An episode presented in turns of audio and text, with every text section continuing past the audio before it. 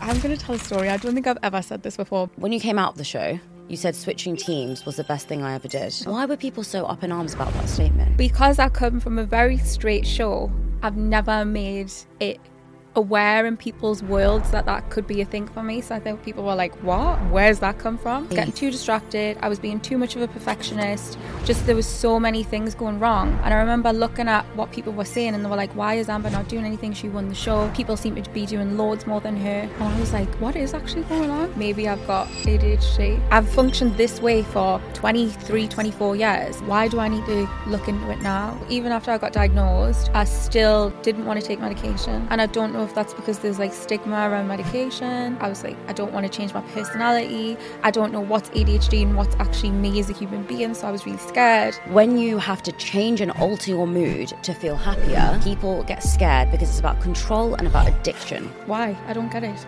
They're like, people are addicted to painkillers, but I think the problem is that the physical symptoms are accepted. The symptoms up here are not accepted. Amber. Hello. Hello. Welcome to Millennial Mind. Thank you. So happy we're here. Yeah, I know. I'm just excited. I think this is going to be a great conversation. I've had to be like, don't tell me that, because we keep getting into so much amazing stuff you're going to share. But, I have followed you for a while, and I think a lot of people know you because you won Love Island. Yes. So let's start with that. I mean, how 5 years ago, and I was not crazy. Mad. 5 years. Yeah. So let's start with how did you get into Love Island? How did you get approached for it? So I was 21 at the time, and I got a DM on Instagram about, do you want to go to a hot country? Are you single? And just mingle with people and da da da. And I was like, yeah, I was 21. I mean, not the mingle part, but I was like, hot country, I'm going. Yeah. So then I just replied. I didn't really think anything of it, and I went through all the interview process and I got on the show. My gosh. Wasn't expecting it at all, really, but yeah. I actually didn't tell you this before, but I got DM'd about Love Island. Did you? But mine wasn't that. Mine was like, do you want to come on our new singles dating show? Yeah, and yeah, I was similar. I don't want to come. I wasn't single, so I was like, no, I don't want to. Yeah. And then it was from the Love Island, ITV, and they were like, it's for Love Island. And I was like, it's a very difficult thing to do, I think. Do you think? And I think I knew that because I watched it. What? Why? Did you watch it before? I wasn't an avid viewer. But I think I had, I knew of it and I had seen it a couple of episodes. Because that's what I was going to ask you. Did you feel like you knew what you were getting yourself into? No. So that's what I mean. I feel like I would never do it because I know what I'll be getting myself into. Yeah. And I think once you know what you're getting yourself into and you see the effects that it has on your mental health and how every single person in the country is commentating on every single part of your life, you're just like, I couldn't. But so you didn't know that. Can I just say, though, I think not being aware is probably the worst thing and the best thing at the same time. I think because I really genuinely didn't care whether I left on the first week or whether people resonated with us or how many followers I had or how many brand deals I could get, made it obvious that I was just being myself. I really didn't care. So it worked in my favour. Mm. And yeah, I think not knowing what I was getting myself into was the best thing at the time. When I came out, it was a different story. I wish that I had have known.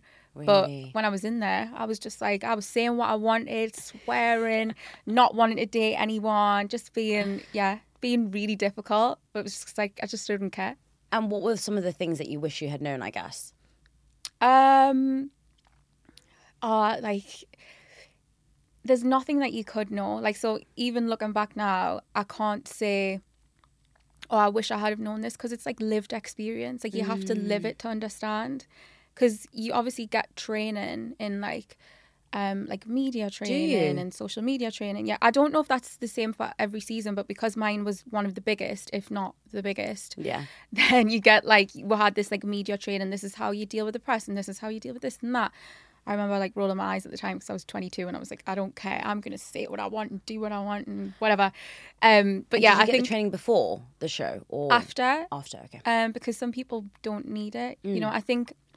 And to follow on from what I was saying, I think when people have expectations of what they're going to get out of the show, they don't get what they want and then they get disappointed. And I think that contributes to mental health as well, massively. Yeah. And I think that people shouldn't go on the show expecting anything because you really don't know how everything's going to pan out at all. Because it's so I guess it's so random, isn't it? Because is the show scripted, by the way? Not at all. Not at all. Really? I couldn't do scripted. I'm not an actor. Yeah. No, I couldn't do scripted. It's not scripted at all. Obviously, there's like encouragement to have certain conversations at certain times or whatever, but obviously they're producing a show. It has to be produced to an extent the same way as a podcast is, as anything is. It has to be like a level of production. So it's not scripted, but it's like, it's not 100% natural either, because it wouldn't be a good show if it was 100% natural. Well, this is the thing, I think, like, obviously, even in this podcast, we'll cut things out. Right? And it's the same thing. Exactly. Some of the stuff just doesn't work. Yeah. Some of the stuff doesn't make sense with everything else that's being said. It's exactly the same thing. And how was it with your mental health in the house? So you're 21, you're super young.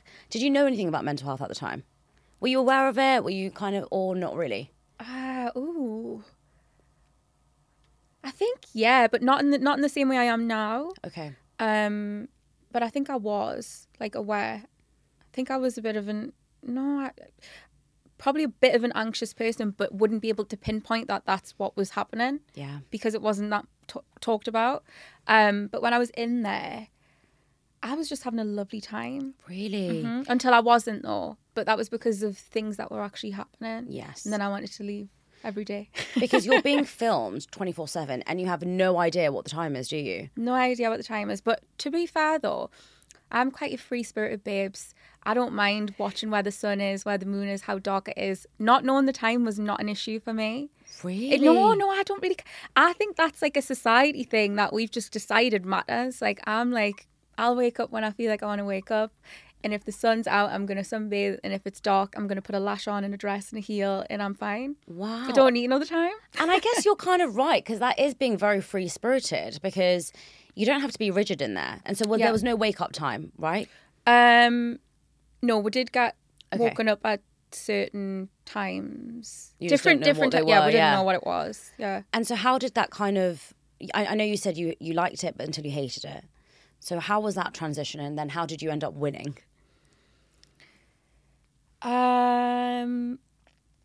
I just hated it because I don't know if it was because I liked girls at this point. I don't know 100%. But I started hating it because I just didn't really want to date anyone anymore and I wasn't really interested. Really? Yeah, I wasn't interested. After it got to a point and I was like, right, okay, whatever had happened had happened. And I was just like, no, I don't really want to date anyone anymore. Like, I'm done. And did you communicate that? Oh, 100%, yeah. I was on the phone to one of the producers actually not long ago and she was like, Jesus Christ, you were so difficult at times. Like, I remember I got like a text to say I had to pick someone to go on a date. And before they could even find the camera to pinpoint where I was away and I was with the producer. I was like, no, I'm not doing that. No, you better tell them that I'm not doing... Like, honestly, when I got to the point where I didn't want to do it anymore, I was a bit difficult. So sorry to the producer for that. So then how did you end up winning? Because I stayed. And then people kind of got over that kind of thing of like, I will just date, or... Not really. Not really. Like, I kind of went on one day and then ended up winning. I don't know. For me, it was more like a friendship thing. Like, my friendships were what kept me there. My friendships, being in the sun, being in a bikini, chilling, not knowing what time it was. That was what was keeping us there. Not like, I'm going to find the love of my life. Like, I really wasn't thinking that at all. Got it. And so you just mentioned just now, you didn't know if it was when you were into girls. When did that realization kind of happen? Because obviously, Love Island is the most straight show that could ever exist. So, right. I'm going to tell a story. I don't think I've ever said this before, but when we're just a heteronormative society and you just don't even think, like, it's even a possibility. So, like, I would have just never thought about girls and I'd never been around other women that had liked women. Like, I hadn't really been around it. Plus, I'm quite a picky person anyway, as everybody already knows. So even if, like, people always ask me this question, oh, did you fancy any of the girls on Love Island? I'm like, no, I just didn't. Yeah. But did I fancy the boys? No, as well. So, like, I didn't know. Like, so I wouldn't have been like, oh, yeah, I like girls. I just thought, God, I'm so, like, I just can't find anyone. So anyways, I ended up interviewing this girl. And I was like, what's going on? Like, I didn't know what was happening. And then I come off interviewing her and I said to my producer, I was like, were we flirting? Like, or have I just got that completely wrong? And they were like, no, I think that it might have been. I was like, no way. Wasn't expecting that. Wow. Yeah. And then it all sort of went on from there. And then after that, did you talk to that girl a bit more? Was it went on a couple of dates.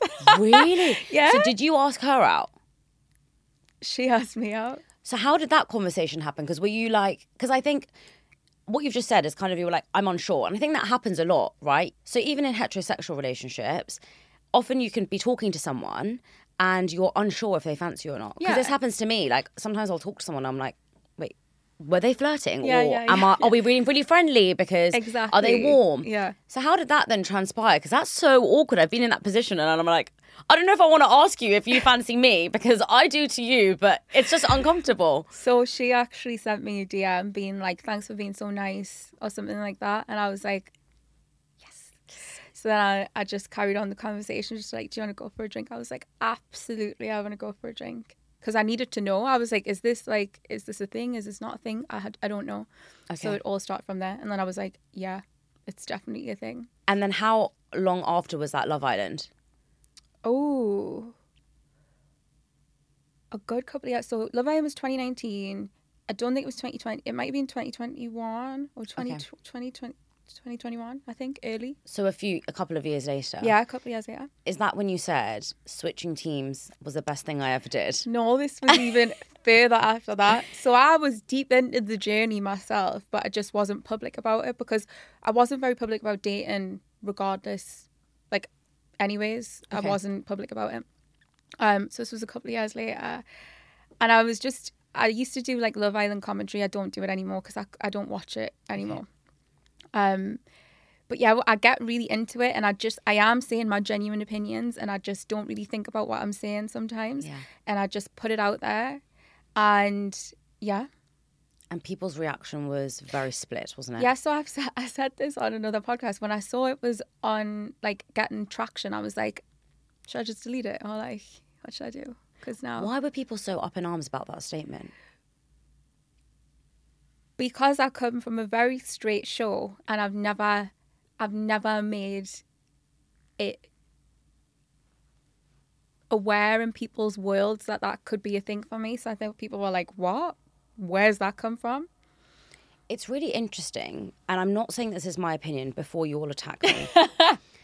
Some people are saying that, similar to what you said, how you weren't brought up with seeing anyone who was gay, you were brought up in a very heterosexual environment, you perhaps weren't aware that women could be with women and men could be with men, right? And that women could like both men and women. And a lot of people are saying that because schools are now teaching children about this, it's opening their eyes to something that is kind of new and you have to explore it, and it's something that is kind of a trend. Mm-hmm.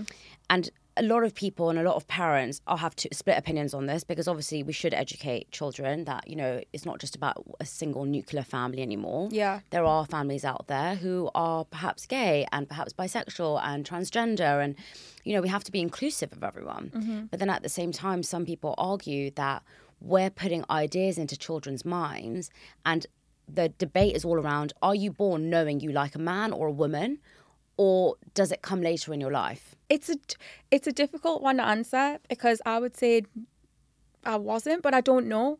I really don't know. I can't like give an answer to that, because maybe I was when I was in high school and I just was in a heteronormative society, mm-hmm. and wasn't really aware that was a thing. But also I will say about stereotypes as well. Stereotypes when I was in high school were like a girl to be a lesbian or to be bisexual, she was a certain type of girl, she looked a certain type of way, and so I was like, well, that's not me, and I don't like those girls that look like that, so I'm obviously not gay. Do you know what I mean? Makes so much sense. So I remember, because I used to go to a lesbian bar, I don't know if that was like foreshadowing in my life, but when I was younger I used to go to a lesbian bar, but I used to like, there used to be like the stereotypical lesbians, and I used to be like, but that's not me. So I'm clearly not. Yeah, so that's not me. That's so interesting. Yeah, when I was younger, I know. And also I think because this has been kind of a public journey, it's very easy for people to say, I know people did say to you, like, you were being fake. And you were like, I wasn't being fake. I'm just understanding different parts of myself. On Love Island. Sorry. Right, okay. Yeah, sorry. Oh, yeah, I still get it now. Like, people think I was a liar on Love Island. And it's like, no. You were so young. I was 21. That's what I'm saying. Like, 21 is still a very young age to understand, you know, what you like and what you don't like. Yeah. And how was that journey kind of coming out whilst being in the public eye? Because you were, you know, everywhere at that time. I think I'm glad the way that it all panned out, the whole switching teams thing, because it meant that I didn't have to do a big grand statement being like, I've come to realise, like some people do.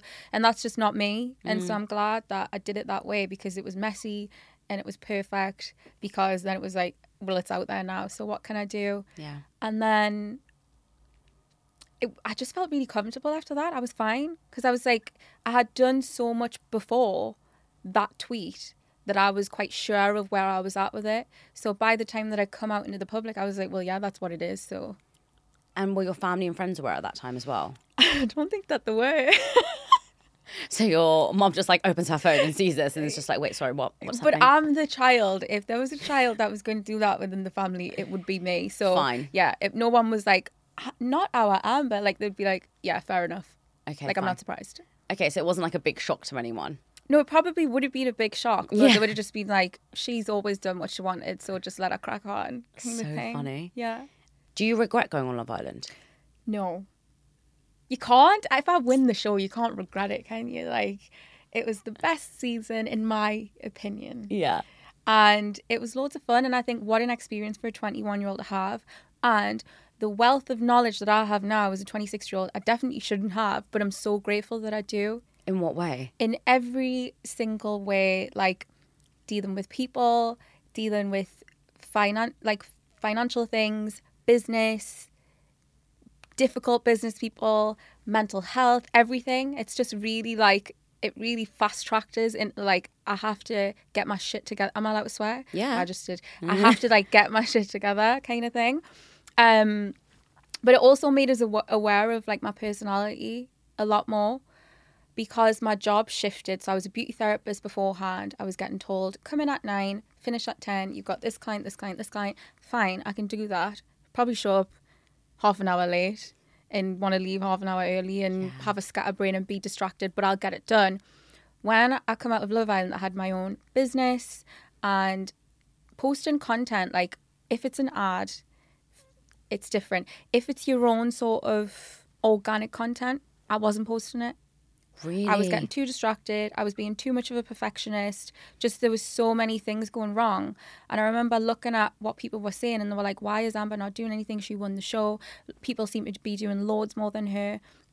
And I was like, what is actually going on? Like, I don't know what's happening here. Was there a big comparison thing when you left the show? And was there a massive expectation because you won it? Because a lot of people say people go onto Love Island to get those brand deals and to make sure that they kind of launch their career. Yeah. Was there that expectation on you? 100%, yeah. And I was getting compared to everyone else. And I was kind of like drowning at this point. I was like, I'm doing the most still. Like, I had all the deals and stuff. But because I'm not such a poster and I'm not like, look at all my accomplishments, and I get distracted and I don't post things on time. And I found it hard to like get momentum. And then that's when I started to think about, like, does my brain work differently than everyone else's? Because like, I'm not doing a good job of whatever's happening right now, like posting ads late or not filming on time or just being distracted, doing everything that I wasn't supposed to be doing and nothing that was like high priority. And then that's when I started being like, maybe I've got ADHD. Yeah. And then did you go and get tested? I did. It took a little while because I was like, no, you don't. Like, I don't know why I was like that. Like, I sort of talked myself out of it. I was like, no, you don't. You're just, like, lazy or whatever. Like, get up and film the content and, like, post the ad. Like, you're so lucky. You should be, like, grateful that you're doing this. Like, what's the matter with you? Like, why? Just, like, push through. And then it got to the point where I was like, nah, like, there's actually, I can't do it. I'm at, like, my limit. I'm not functioning how I know that I could function, because I know that, to be fair, I've done all right considering. Like, I only started medication in September, but I'll get into that. Yeah. But I've done all right considering. I think, Jesus Christ, I am lucky, like, that I was able to sort of navigate it whilst dealing with all of those weird ways that my brain works and not understanding it. I spoke to Dr. Delita and she told me about high-functioning anxiety. Right. And high-functioning anxiety is when you can function, but you're basically like a duck on water. Yeah. And so the duck is swimming, but underneath you can see it flapping. Yeah. Its legs all underneath. And that's with people with high-functioning anxiety. Yeah. And I think ADHD is quite similar to that, right? Like, you can be at high productivity, but then want to do nothing. Yeah. And it's really difficult to manage. And mine, like, my sort of, they call it ADHD paralysis, can be the worst, where I'm literally glued to the sofa being like, okay, I really want to go and get the shopping. I really want to film content. I really need to edit this post. I really need to do this. And I physically cannot do it. Someone could say, I'll give you £1 million to go and do this. And I'd be like, there's something that's just not connecting in my brain. I cannot do it. It's so crazy. Is that the point when you were like, I have to go to the doctor and get this sorted? Yeah, I think like it just, yeah, it got to a point where I was like, I always said, oh, I'm going to post a YouTube video and I'm going to post weekly or I'm going to do this. And I kept not doing it.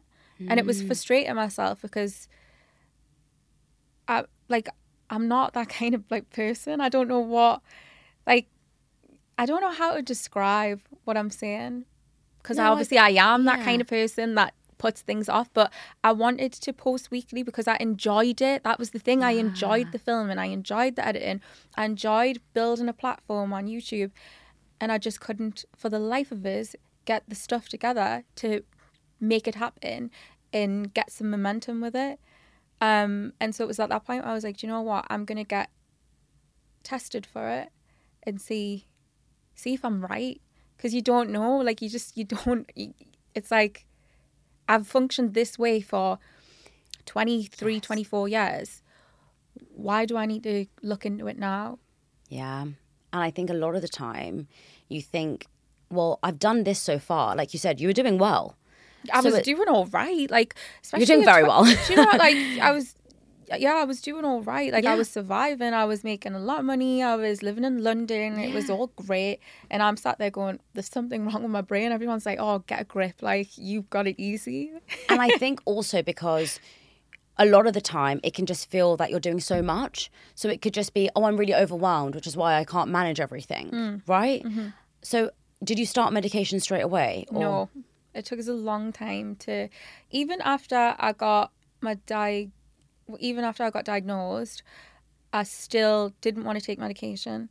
And I don't know if that's because there's like stigma around medication.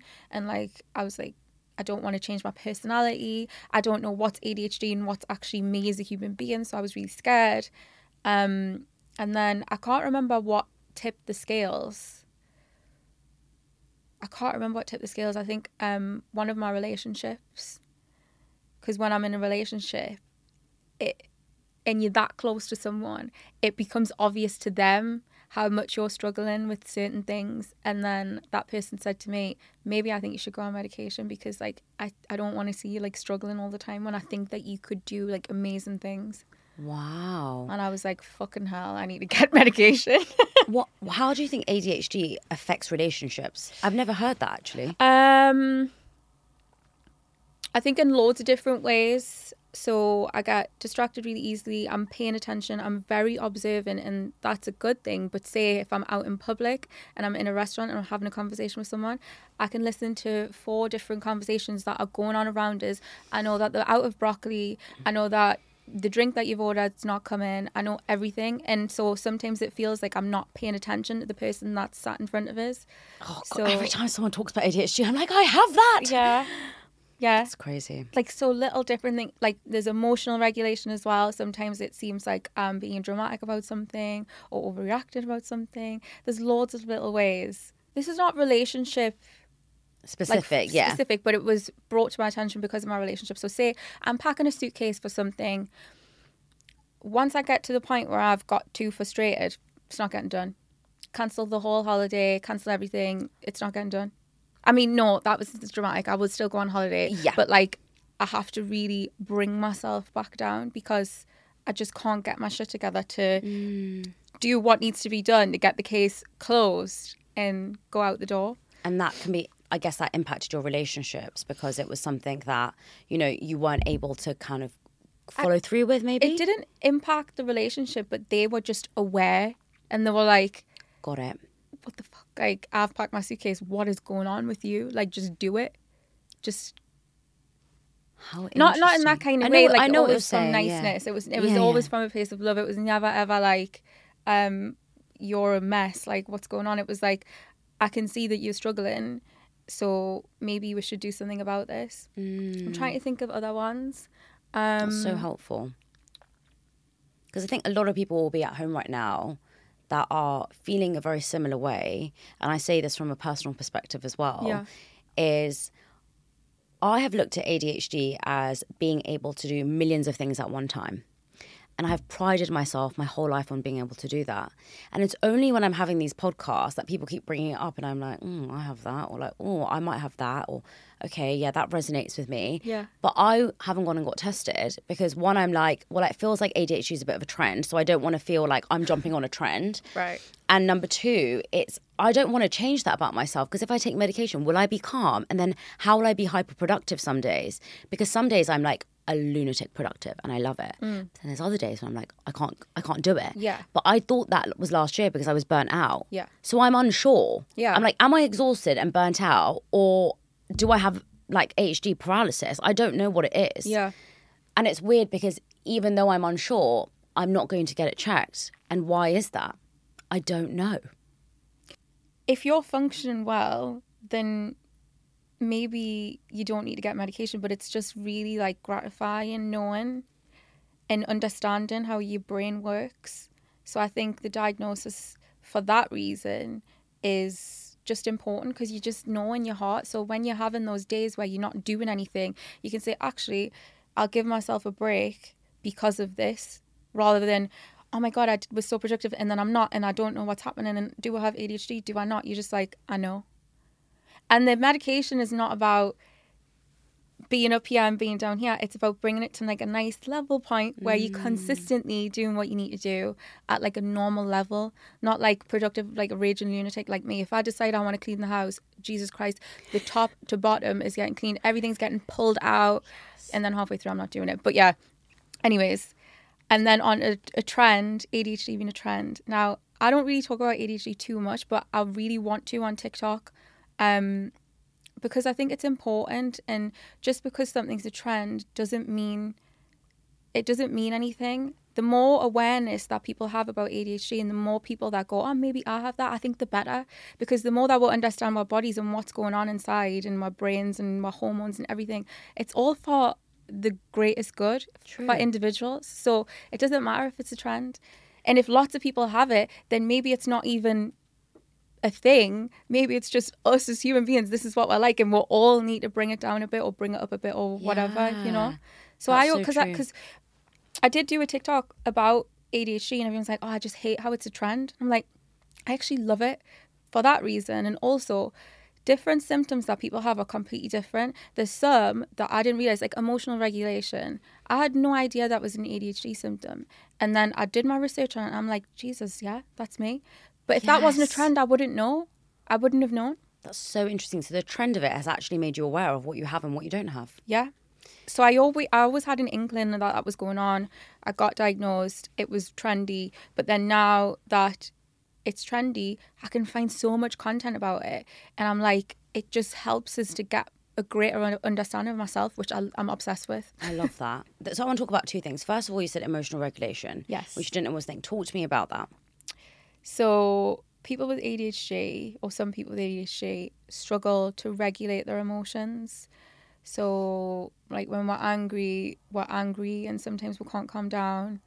When we're really happy, we're overly happy. When we're sad, it's like you feel feelings times 100. So this like me going through a breakup, like put us in a straitjacket or something because it's like not good. It's not good. I feel everything intensely and then I can't regulate myself to get back to like a normal level. I really, really struggle with that. This resonates with me so much. Mm-hmm. I feel like sometimes when I'm happy, I'm so happy and I can't control it. And I'm like, you need to calm down. But then I recently had this feeling, I don't know if you have this, when I'm really happy, I almost know that I'm going to feel really sad again.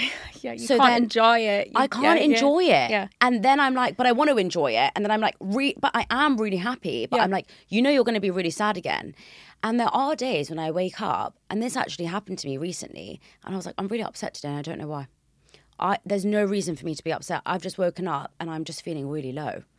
And I don't know how to regulate it. Mm. And that is so alarming, actually, because I think I'm getting all these signs and I keep ignoring it and I keep pushing away. And the other thing is people are like, well, women have hormones, but it's not by my period. You know, it's never around my period. So I'm like, but this is a whole other topic. I feel like we're going to have to do another episode, babes, because this is a whole other topic, because I do HRT as well. What's that? So hormone replacement therapy, I have a couple of bits of medication for that as well, because girls with ADHD are more likely to suffer with PMDD, and I hate to sound like this human being, like that's what's like, PMDD? Oh, I've got ADHD, PMDD, BF, whatever. Do you know what I mean? I don't want to sound like that, but it's true, so I'm going to say it. So PMDD is premenstrual dysphoric disorder. I don't have to Google that one. I know what it is already. Smashed it. But it's like PMS times 100. So I don't know if it's hand in hand with the sort of emotional regulation side of things, but it's like PMS. Sky high. So wait, not me having to like be like, oh, hormone replacement therapy, premenstrual dysphoric disorder. Like I'm a doctor or something. You're a doctor, aren't you? I'm a doctor of my own body. Yeah. I like that, doctor of your own body. So hold on. So what you're saying is that HRT is kind of like PMS times 1,000. So around your period, So hormone replacement therapy can be for a whole load of different hormones. So people that are menopausal can do HRT. Okay. People with PMDD, people with PMS can. Okay. And what's the symptoms you feel? PMDD is like insane, like sadness, like just feeling like the worst of the worst. I'm not going to get into it because it's like deep, but like the worst of the worst for like 3 days, feeling like everything's going wrong, everybody hates you, everything is the worst thing in the world. Yeah, I know, it's crazy. So you go into that moment for 3 days and you can't get out? No. Is it similar to depression? And what's the difference, I guess? I don't really know what the difference because I've never had depression, I don't think. So I don't know what the difference is, but all I know is it's a week before, well, it can be up to 2 weeks before your period, any time. So I noticed because I started tracking what was going on, and I was like, because I'm not like that. I'm very unbothered, unserious, silly. So these 3 days I'm thinking, what the hell, what you doing with Amber? Like, where's she gone? Like, what the hell's going on? Yeah, it was like I was like a different person. Yeah, a different person. And has that medication helped you as well? Yeah, so it's actually hormones. So it's progesterone that I take. Progesterone lozenges and progesterone tablets as well, just to balance out my progesterone, because it was that. So I went to get tested because that's what I do now. I'm like, hang on a second, something's not right. I need to figure this out. That's what I'm like, it's terrible. I love it. No, but it is good. It's good. Everyone should be like that. But obviously I'm lucky to be able to have the funds to do, because it's an expensive thing to do. So I got all the blood tests, which I wasn't happy about, but I got the blood tests because it's like, I'm going to have to do something. And then went to like a hormone specialist, and she was like, yeah, I think it's possible and we'll try it. And I really enjoyed taking the progesterone because my levels were just not right. Yeah. And it's really interesting that we don't look at that from like a young age, like why we don't learn about these things. We don't at all. Your hormones are out of balance. These are what hormones, this is what this hormone does, and if it's out of balance, this is what can happen. Like we don't know anything like that. Like we don't know anything about our body. Everything that I know is because I've just been like, something's not right about myself. Wow. Because I don't know anything about my hormones. I have no idea what one hormone is, apart from like progesterone and testosterone. Those are the only two hormones I know. Well, they call vitamin D, some people call vitamin D hormone as well. Wow. Yeah. But if you don't have a good level of vitamin D, sometimes your hormone receptors, they're not working as well. So I take vitamin D supplement. I take a spray as well. Yeah. A spray, me too. Yeah, I do that too. Many girls know about the spray. So you mentioned earlier that there was a stigma around taking medication. Yes. Did you find that? Because a lot of the time people will say, you're so young, you shouldn't have medication. Did you get that a lot? I don't really talk about the fact that I'm on medication a lot. So, no. Is there a reason for that? I don't know. I think I'm sitting here and I'm quite Yeah. If people want to have the chat, I'll have the chat. But I'm like, by the way, guys, I've got ADHD, PMDD, and I'm on loads of medication. Like, I don't just start like... Hi, my name's Amber. This is the medication that I'm on. Yeah. Interesting. I'm like balanced out by like 15 different... No, I'm not. Yeah. But like, do you know what I mean? I don't like actively seek out the conversation just because I don't need to. But maybe that is a stigma as well. Who knows? I think there's a lot of conversations around that, around men and women taking medication and the pill and, you know, taking medication for depression and taking medication to boost your mood and taking medication to perhaps regulate your mood. Because often when you take that, people associate that with control. So you'll change, you know how you said, is ADHD my personality or not? Yeah. And if you're changing someone's mood, are you controlling their temperament or their behavior? That's what I mean by control, because are you changing them? You know, when you take paracetamol, there's not any kind of stigma around it because you're taking that to get rid of the pain. Right. I think a lot of the time with pain medication, like when you've broken your leg or you've broken your arm or whatever, there's no stigma around it. Yeah. When you have to change and alter your mood to feel happier, people get scared because it's about control and about addiction. Those drugs are related to, if they're going to change my mood, I'm never going to be able to get off them because without them, I won't be happy. Right. That is a stigma that people have. But, you know, a lot of people are addicted to painkillers. I know. Yeah, it's like the most... I know a lot of people in my life are addicted to painkillers. Yeah, I haven't brought them out on this podcast, but they'll know if they know who they're watching. They're like, people are addicted to painkillers, but I think the problem is that the physical symptoms are accepted. The symptoms up here are not accepted. They're just not. You're like, well, go to sleep or drink some water or do something. Go for a run or go for a walk outside. Get some fresh air. Listen to a podcast. And it's like, if you want to, listen to this one. If you want to, please like and subscribe and listen to this podcast. Yeah, it might help with the ADHD. Like, just put the headphones in and listen to it. No, but I think that just as a society as a whole, we don't really have enough information and we just have a lot of thoughts about, oh, well, that must mean X, Y, and Z. It doesn't mean anything. It means that I take this because it helps me function better.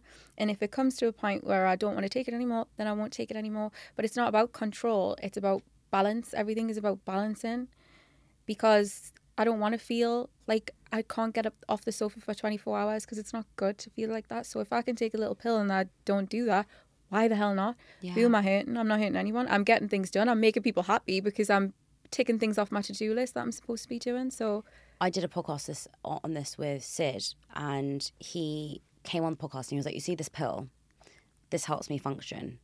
And the comments were outrageous. Like what? They were saying, you know, this generation is addicted to drugs. You're a drug addict now. You've taken the easy route out. You are somebody who has just put a plaster over your problems. And similar to what you just said, go for a walk, go for a run, try yoga. And you know, he kind of said... What was the second thing that... Tell us what people were saying again. Oh. There was one thing that just really... I forgot. Because it's classic me. Hold on. I said that people said, you're putting a plaster over the thing. The one before that. You're taking the easy route. The easy route, right? I hate that. That is such like a boomer, older generation thing to say.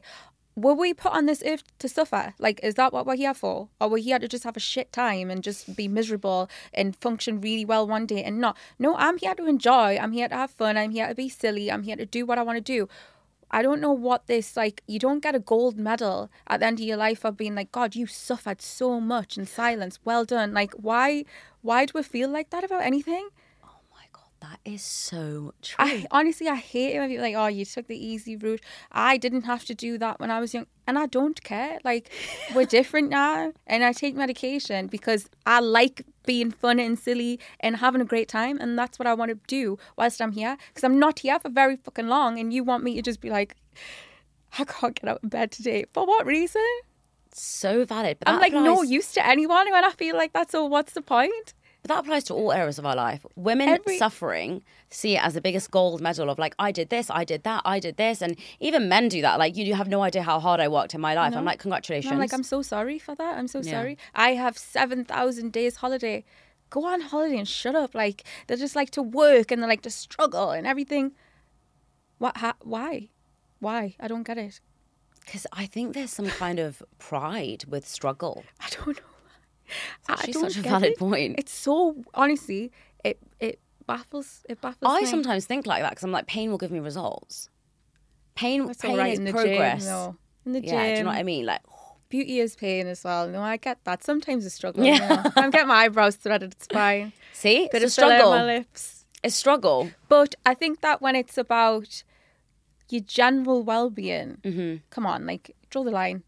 Why do you want people to be suffering? Why do you want people to be depressed? I don't want people to be depressed. I want everyone to be happy and having fun. So let people do whatever they need to do. If they're not bothering me, I don't mind whatever people need to take in the morning to help them crack on. What did you find it easy to go on medication? No, I hated it. Really? Yeah. How come? Because I just found it overwhelming because I still have those thoughts that were ingrained in my brain, like what we're saying, like, why can I not function like a normal human being and just wake up and have a glass of water and I don't have to take any medication? I was like that for ages. It was so overwhelming. And then I just had to journal and do therapy. And I mean, I did therapy way before and I do that weekly. Yeah. But I had to just make a conscious effort to be like, no, that those aren't actually my values. So if my friend was like, oh, these are my symptoms and sometimes I feel like this and so I think I'll go on medication, I go, yeah, go for it. So I needed to be like that about myself as well instead of being like, you shouldn't be on medication, like, grow up. And did the medication help your ADHD?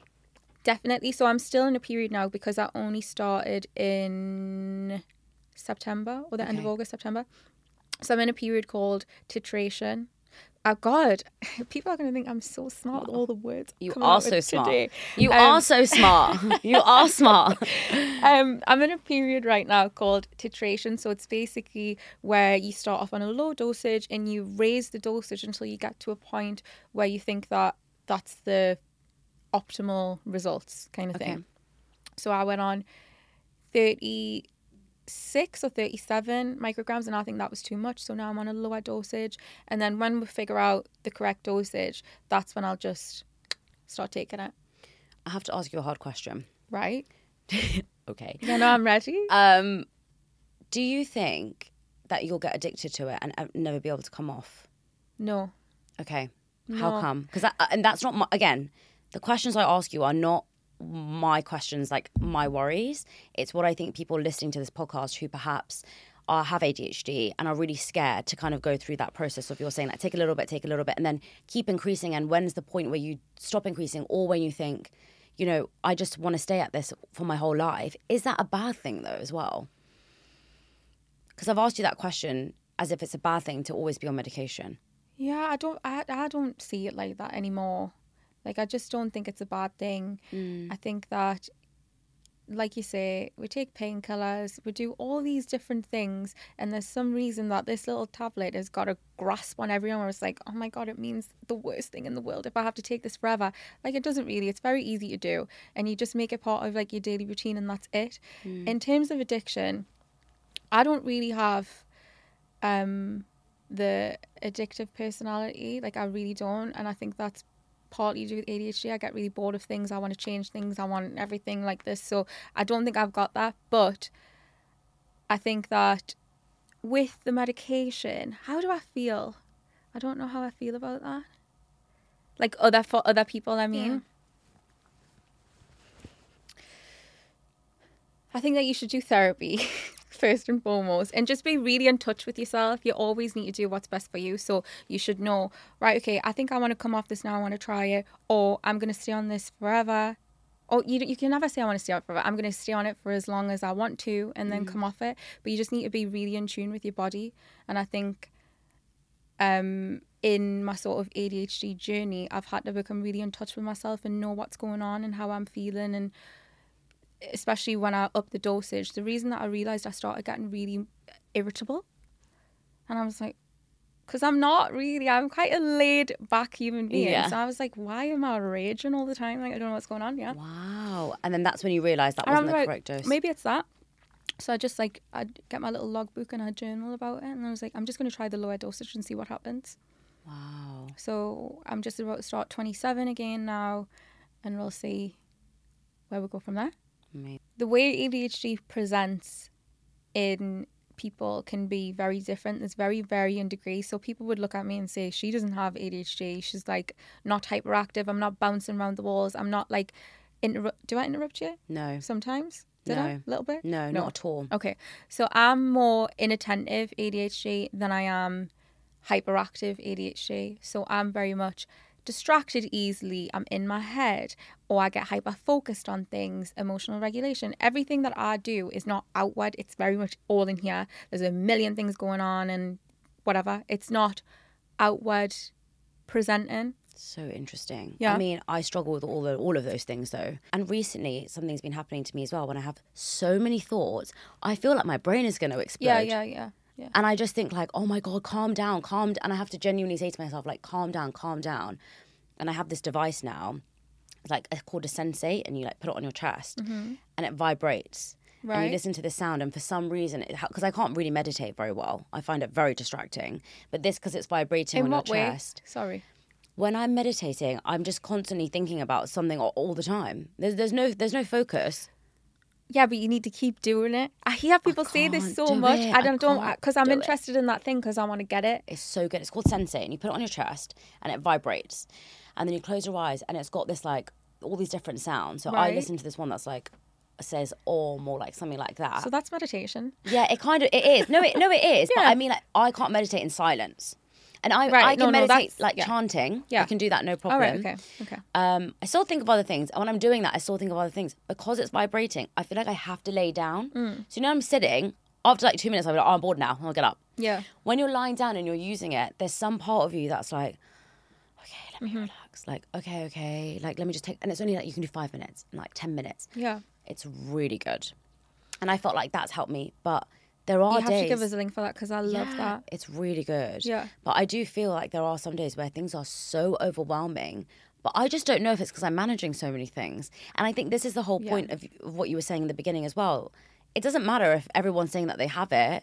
It's great because actually that's what's made me realise like maybe I do have it. Mm. That's what I mean, that everyone I speak to is talking about. But isn't that so nice? Like, I think that's a good thing. It is a good thing. I think that's a good thing for people to be introspective and go, maybe I have that, rather than everything being like, no, I'm fine. It's nice to be introspective. You know what I think it is? You know, with women, I don't know if you feel this, everything feels like you're kind of doing things for other people. And I think like when I was younger, people would say, oh, you shouldn't say that because you're attention seeking. And if you now say you have ADHD, people are like, oh, you're just doing it for attention. Like, you know what you just said earlier around, I don't want to be one of those people that says, I have this and I have this and I have this, because you feel guilty for having those things. But why do women feel guilty for having those things? Honestly, so this is my number one thing, right? I don't care what people say about me online, like, oh, she's a bully, she's mean, because whatever. Okay, you don't like that I share my opinions. You don't like that I get involved in arguments. I can be confrontational, whatever. The one thing I never understand that people say about me is I'm attention seeking, because what the hell is everybody else doing on social media? I am the least attention seeking person out of all these people on this app. I don't know why people say that about me, but it's a thing about girls, and especially girls that are strong and have opinions. Everything is attention seeking, so you can't live. 100%. You literally can't live. We're all on the same app trying to do the same thing. Yeah, I posted that photo. Did I post it for 0 people to see? No, I didn't. No. I want everyone to see because I like the photo. Do you know what I mean? Yes. Okay, if that's attention seeking, then fine. But we're all doing the same thing. So true. We're not doing this podcast hoping nobody listens to it ever. Like, please give us the attention. Yeah, do you know what I mean? Like, why are we pretending that? Oh no, I'm not, like nobody. I'm not bothered about like whatever. Everybody wants a bit of attention, and we're not doing this. So like, your story isn't, oh, poor me, everyone look at me. It's like, do people relate to this? This is how I was made to feel. Yes. And it's good to share things. I think that's an older generation thing as well. Everything needs to be tight. You know, how much money you make, how much you've got left on your mortgage, how much you struggled. Everything's like, you've got to keep everything a big secret. And it's like, no. If we share things, then we'll learn things 100%. About other people. And it's much better that way. And I also think if you're sharing, like I didn't share that to rant about it. I shared that to say that we should change the way that we look at our culture and religion, because that isn't religion. Yeah. The reason it was like that in the past is we didn't have sanitary tools, and because women were meant to rest and women were given that time. Yeah. I don't see any women right now being given 5 days holiday because on their period. I would love that. If they are, no problem, and we're going to respect that, then let's respect all those things. I would bloody love that. Do you know what I mean? Exactly, and that, I think that's the kind of things. No pun intended, though.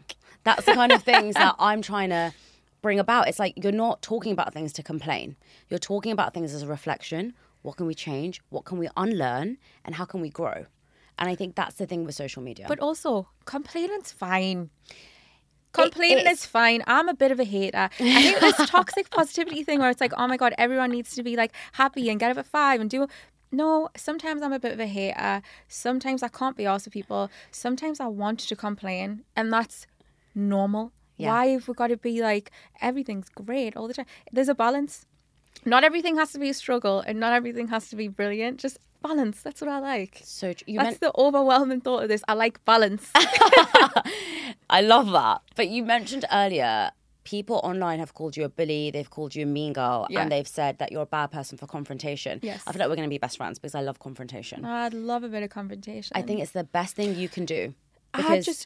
You know what it is? I like to know where I'm at with people, and I like people to know where they're at with me.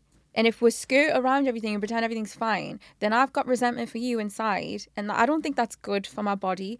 And you've got resentment inside. And that's not good for your body. And I hate that. I would rather just put everything out on the table. If you think I'm a bit of a bitch, then fine. But at least you always know 100% where you stand with this. I did a podcast with Michelle last week, 2 weeks ago.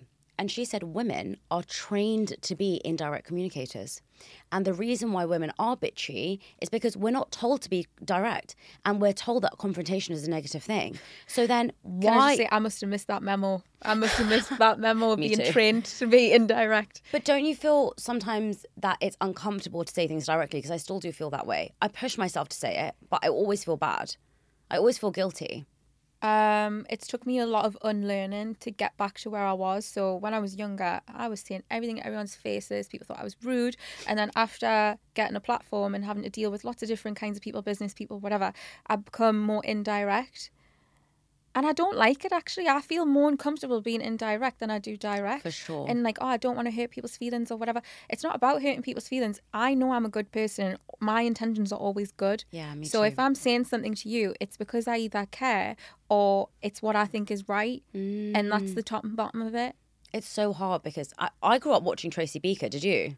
No, I didn't. A little bit. She wasn't my number one show, though. So I was SpongeBob, babes. I love SpongeBob. So sweet. I grew up watching Tracy Beaker, so I was like a proper direct, straightforward communicator. And my mum and dad used to be like, you're so rude. And I was like, well, don't let me watch Tracy Beaker then. I don't know if everyone feels this way. You watch Tracy Beaker, you turn out to be a nightmare. Well, it served me well. But anyway, what was I going to say now? I forgot now. ADHD. Just call me out, why don't you? What were you saying? Being direct and rude as well. And you said you changed. Oh, yeah. Something I'm getting back now, though. Thank God. Something that I have noticed that I've done recently, and I got called out on it as well, is I'm not a fluffy talker.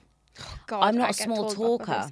Maybe, right, sorry to always bring this back around to ADHD, right? But when I was on my medication in my relationship, right, she was like, you're much softer. I was like, am I? I didn't realise. But yeah, I'm not fluffy at all. Do you mean like you just say it for what it is and like you don't really think about... I'm the worst texter. If someone's like, hey, how are you? By the way, can we do this? I'll just reply saying, yes, we can do that. Yeah. I'll be like, yeah, good, thanks. How are you? Yeah, no, I'm the worst. Thank God I sent you a message saying, oh, like I'm on my way or whatever, and you just said see you soon. But I resonate with that, though. I didn't realise. See, no, I didn't realise I did that. No, I didn't realise you did that until you've just told us. And I think that people would have been like, so blunt. But I was like, absolutely fine. Oh, like, do you think I'm blunt when I text? Mm. That's a yes. You're quite blunt also, though, aren't you? That's a yes. We're both like to the point. English is not my first language. Yeah, true. Yeah, true. Yeah. I mean, I just think I'm quite like that. And he said he's got an excuse. What's yours? Well, English wasn't my first language, actually. Ah, there you go. Gujarati was. So there you go. Well, you just use that? Yeah, that's true. Even though I speak English every single day. Use that? Yeah, okay, thank you. I have an English accent, so it won't work. Yeah, it's not the same, actually. Okay. I need to think of a new excuse. I think I should get tested and then just use ADHD as an excuse for everything. That was my actual next question. That's like me. No. That was my next question. Yeah. Do you think that a lot of people would say that when you have a condition like ADHD, you are kind of using it as an excuse? And I mean that not... And again, this is what I mean. I can't say that in a nice way. I mean that in the less... I need to word that differently. No, be offensive. So, Because you know how you said, like, some days you can just say to yourself, well, I don't want to get off the sofa because I know that I have ADHD, so I'm going to allow myself to have the day on the sofa and do nothing. Yeah.